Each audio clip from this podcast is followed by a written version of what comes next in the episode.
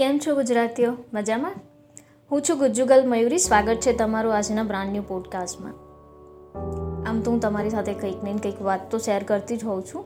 But આજે મારી સામે બહુ જ બધા આવા ઉદાહરણો, ઘટનાઓ બનતી હોય છે. એમાંની એક ઘટના છે જે હું તમારી સાથે શેર કરીશ. તો આજનું ટોપિકનું નામ છે, જિંદગી છે તો પડકાર. આવવાનો જ, આવશે અને રહેશે જ. શરૂઆત કરીએ આજની. અમારા અનુભવ મારા મતલબ જે મારી કરિયરની અંદર હું, જે મારું કાઉન્સેલિંગ ચાલે છે, જે મારી ડે ટુ ડે લાઈફ ચાલે છે, એની અંદરથી જ આ એક ઘટના ઘટેલી છે, જે હું તમારી સાથે શેર કરીશ. તો એક પિતાએ પોતાના પુત્રને બધું જ વેચી અને વિદેશ ભણવા જવા માટે આગ્રહ કર્યો. પણ આ વાત પુત્રને સમજાઈ નહીં. કે અહીંયા આપણી પાસે આટલું બધું છે, છતાંય વિદેશ કેમ ભણવા જવું? તો આ વાત તું દીકરાને સમજાય નહીં. બાપ દીકરા વચ્ચે ખાસી બધી બહેસ થઈ. પણ પિતા તો પિતા જ માન્યા જ નહીં અને બસ થોડા દિવસ થયા અને પુત્રના હાથની અંદર ટિકિટ અને વિઝા આપી અને કહી દીધું કે ભાઈ, તારી પાસે હવે પંદર દિવસ છે. તારે વિદેશ ભણવા તો જવું જ રહ્યું.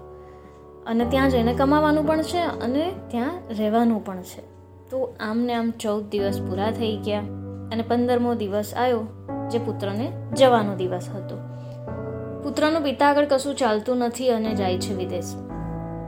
અને વિદેશ ગયા પછી એને કશું સમજાતું જ નથી, કેમ કે એની માનસિકતા જ નહોતી કે એને વિદેશ જવાનું છે, કમાવાનું છે. એવી જ રીતે હતું કે ભાઈ, અહીંયા પપ્પા પાસે બધું જ છે ને મારે શું જરૂર છે? મારે શું કરવાનું? બરાબર છે? એટલે કેવું છે? એવું હોય છે ને કે આપણી પાસે જ્યારે બધું જ હોય છે ને ત્યારે આપણને કોઈ પણ વસ્તુની કિંમત નથી સમજાતી. કેમ તો કે છે જ. તો આ છોકરો ત્યાં આગળ જાય છે. એક અઠવાડિયા સુધી ત્યાં બધી વસ્તુને સમજે છે. એના પછી એને એક નોકરી લાગે છે.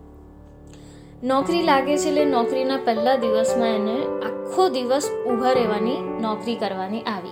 એટલે આખો દિવસ ઊભો રહે છે ને ખૂબ રડે છે ઘરે આવીને. કે મને મેં તો આવું ક્યારેય નથી કર્યું. મારા પગ દુખે છે, પગ ફૂલી ગયા છે, આખો દિવસ ઊભું રહેવાનું, બેસવા પણ નથી મળતું. તેના પિતાથી નારાજ થઈ જાય છે.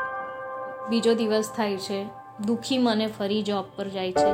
કેમ કે એની પાસે બીજો કોઈ જ રસ્તો નથી અને એને ઇન્ડિયા પાછા જવાનું ના પાડી હોય છે એના પિતાએ. બીજા દિવસે જોબ પર જાય છે. બીજા દિવસે પણ થાકી જાય છે. રાત્રે આવે છે. ખાઈ ના ખાઈ રડીને સૂઈ જાય છે. પિતા સાથે વાત નથી કરતો કેમ કે પિતાથી બહુ જ ગુસ્સે હોય છે. તો આ સિલસિલો અઠવાડિયા સુધી ચાલતો હોય છે અને અઠવાડિયા પછી એને એક મિત્ર બને છે જે એને વિદેશમાં મોકલ્યો છે ત્યાં આગળ એની સાથે. એ મિત્રને કહે છે કે, ભાઈ, મારી પાસે એક સરસ મજાની નોકરી છે અને ત્યાં આગળ તને બેસવા પણ મળશે ને તને ગમશે પણ. એટલે અઠવાડિયા પછી આ છોકરાને બીજે નોકરી મળે છે, જ્યાં એને થોડું ઘણું રિલેક્સ થવા મળે છે, બેસવા મળે છે અને એને મનગમતું વાતાવરણ મળે છે. તો એને ખુશી અનુભવાય છે કે ના ભાઈ, મને અહીંયા તો ગમશે. એટલે જ્યારે એને આ જોબ મળે છે, ત્યારે ખુશ થાય છે, આખો દિવસ નોકરી કરે છે ને રાત્રે પછી એના પપ્પાને ફોન કરે છે કે અઠવાડિયાથી મેં તમારી સાથે વાત નહોતી કરી, હું તમારી સાથે ખૂબ નારાજ હતો. કેમ કે મને તમે અહીંયા જબરદસ્તીથી ભણવા મોકલ્યો કે મને લાઈફને સમજવા મોકલ્યો. બટ મારે નહોતું કરવું. આપણી પાસે બધું જ હતું તો કેમ? એટલે આ ગુસ્સાને લીધે હું તમારી સાથે એક વીકથી વાત નહોતો કરતો. અને એક વીક પછી મને સારી જોબ પણ મળી છે. એ જોબની અંદર મને પહેલાંની જોબમાં બહુ અઘરું પડ્યું હતું, પણ બીજી જોબ મને બહુ સરસ મળી છે. અને આ આ જોબની ખુશીમાં મેં તમને કોલ કર્યો છે અને મારી બધી નારાજગી દૂર થઈ ગઈ છે. અને મારે તમારી સાથે કંઈક શેર કરવું છે કે તમે મને એક રસ્તો બતાવો જીવનમાં આગળ વધવા માટે કે ભાઈ તું વિદેશ જા અને ત્યાં જઈને કશું શીખ, તારું જીવન બનાવ. તો મિત્રો, આ વાત કરવાનો સારાંશ, મતલબ તમારી સાથે આ વાત શેર કરવાનું એક જ રીઝન છે કે જિંદગી છે તો પડકાર તો આવશે જ. પણ એની અંદર આગળ વધવા માટે કે પાર ઉતરવા માટે તમારે મહેનત તો કરવી જ પડશે. કેમ કે જિંદગીની અંદર ક્યારેક કેટલીક વાર તમારી આસપાસના લોકો પર પણ તમે ભરોસો રાખી શકો છો. દરેક વખતે એવું નથી હોતું કે તમારો ભરોસો તૂટી જ જતો હોય છે, પણ ક્યારેક જિંદગીની સફરમાં કેટલાક સારા માણસો પણ તમને મળતા હોય છે, જે તમારા જીવનની અંદર ક્યાંક ને ક્યાંક બહુ સારી રીતે એમનો એક રોલ ભજવે છે, તમને આગળ વધવામાં કાં તો દિશા બતાવવામાં.